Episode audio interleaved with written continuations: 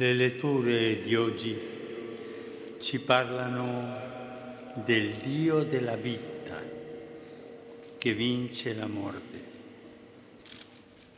Soffermiamoci in particolare sull'ultimo dei segni miracolosi che Gesù compie prima della sua Pasqua al sepolcro del suo amico Lazzaro. Lì tutto sembra finito. La tomba è chiusa da una grande pietra. Intorno solo pianto e desolazione. Anche Gesù è scosso dal mistero drammatico della perdita di una persona cara. Si commosse profondamente e fu molto turbato. Poi scoppiò in pianto e si recò al sepolcro, dice il Vangelo, ancora una volta commosso profondamente. E questo il cuore di Dio, lontano dal male, ma vicino a chi soffre. Non fa scomparire il male magicamente, ma compatisce la sofferenza, la fa propria e la trasforma abitandola. Notiamo però che in mezzo alla desolazione generale per la morte di Lazzaro, Gesù non si lascia trasportare dallo sconforto Pur soffrendo egli stesso, chiede che si creda fermamente, non si rinchiude nel pianto, ma commossosi si mette in cammino verso il sepolcro. Non si fa catturare dall'ambiente emotivo rassegnato che lo circonda, ma prega con fiducia e dice Padre, ti rendo grazie. Così nel mistero della sofferenza, di fronte al quale il pensiero e il progresso si infrangono come mosche sul vetro, Gesù ci offre l'esempio di come comportarci. Non fugge la sofferenza che appartiene a questa vita, ma non si fa imprigionare dal pessimismo.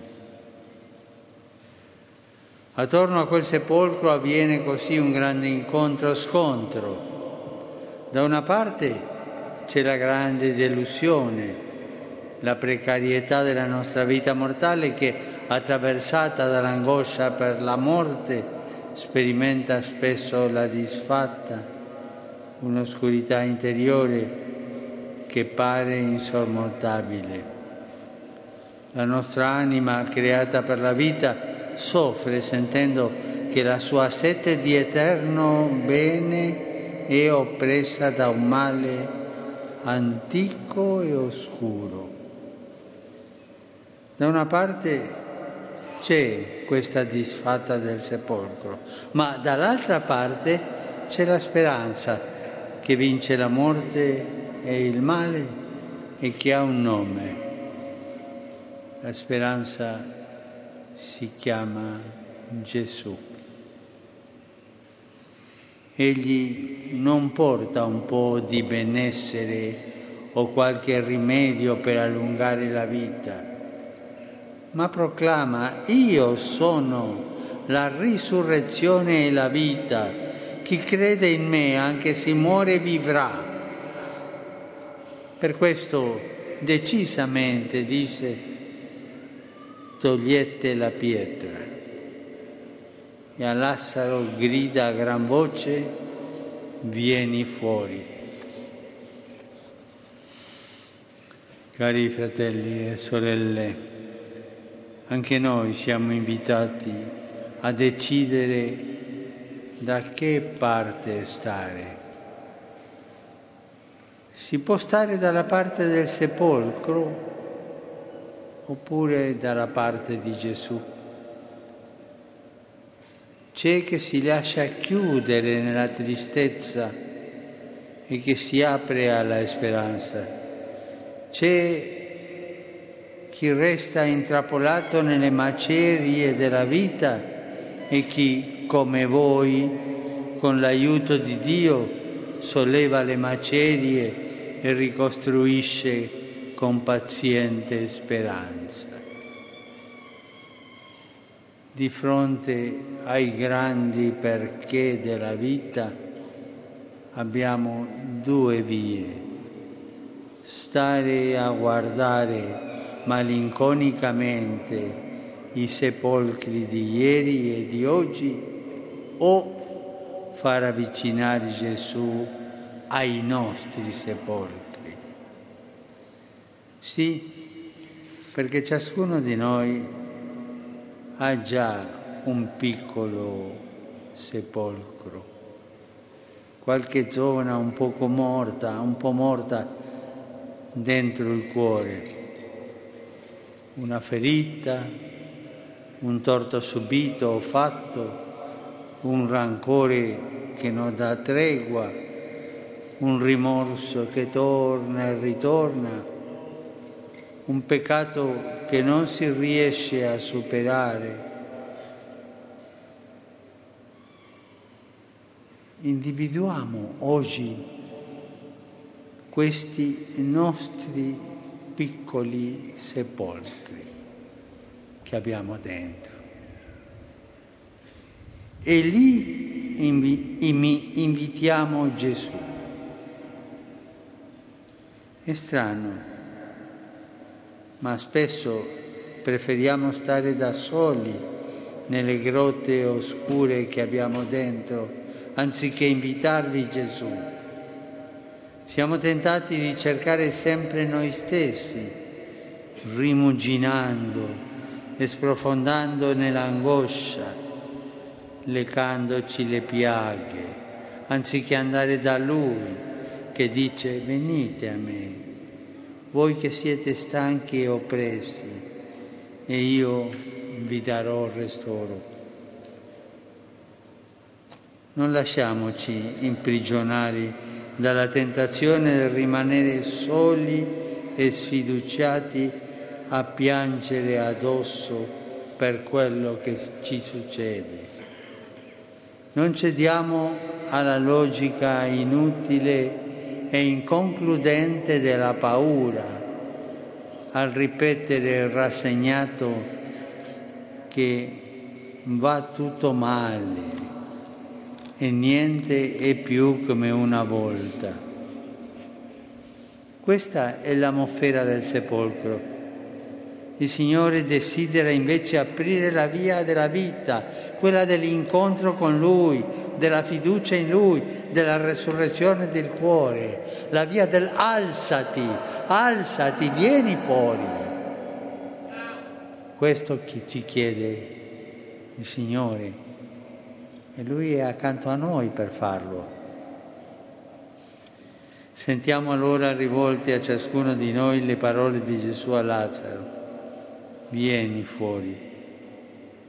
Vieni fuori dall'ingorgo della tristezza senza speranza.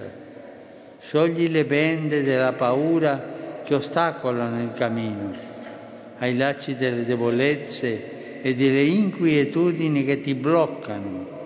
Ripete che Dio scioglie i nodi. Seguendo Gesù impariamo a non annodare le nostre vite attorno ai problemi che ci aggrovigliano. Sempre ci saranno problemi, sempre. E quando ne risolviamo uno, puntualmente ne arriva un altro. Possiamo però trovare una nuova stabilità e questa stabilità è proprio Gesù. Questa stabilità si chiama Gesù che è la resurrezione e la vita. Con lui la gioia abita il cuore, la speranza rinasce, il dolore si trasforma in pace, il timore in fiducia, la prova in offerta d'amore. E anche se i pessi non mancheranno, ci sarà sempre la sua mano che risolleva, la sua parola che incoraggia e ci dice a tutti noi, a ognuno di noi, di noi vieni fuori, vieni a me. Ci dice a tutti, non abbiate paura. Anche a noi,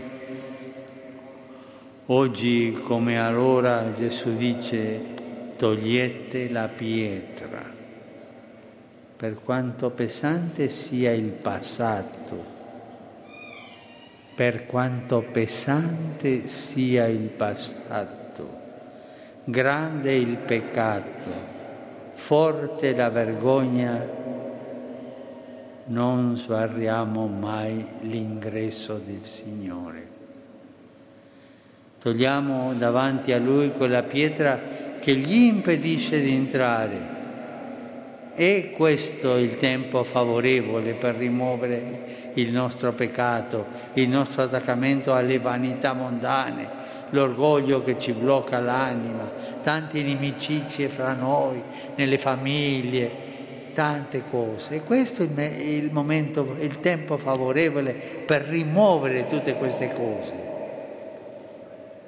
Visitati e liberati da Gesù, Chiediamo la grazia di essere testimoni di vita in questo mondo che ne è assetato, testimoni che suscitano e risuscitano la speranza di Dio nei cuori affaticati e appesantiti dalla tristezza. Il nostro annuncio è la gioia del Signore vivente che ancora oggi dice, come Ezechiele, ecco, io apro i vostri sepolcri, vi faccio uscire dalle vostre tombe, nelle vostre tombe, o popolo mio.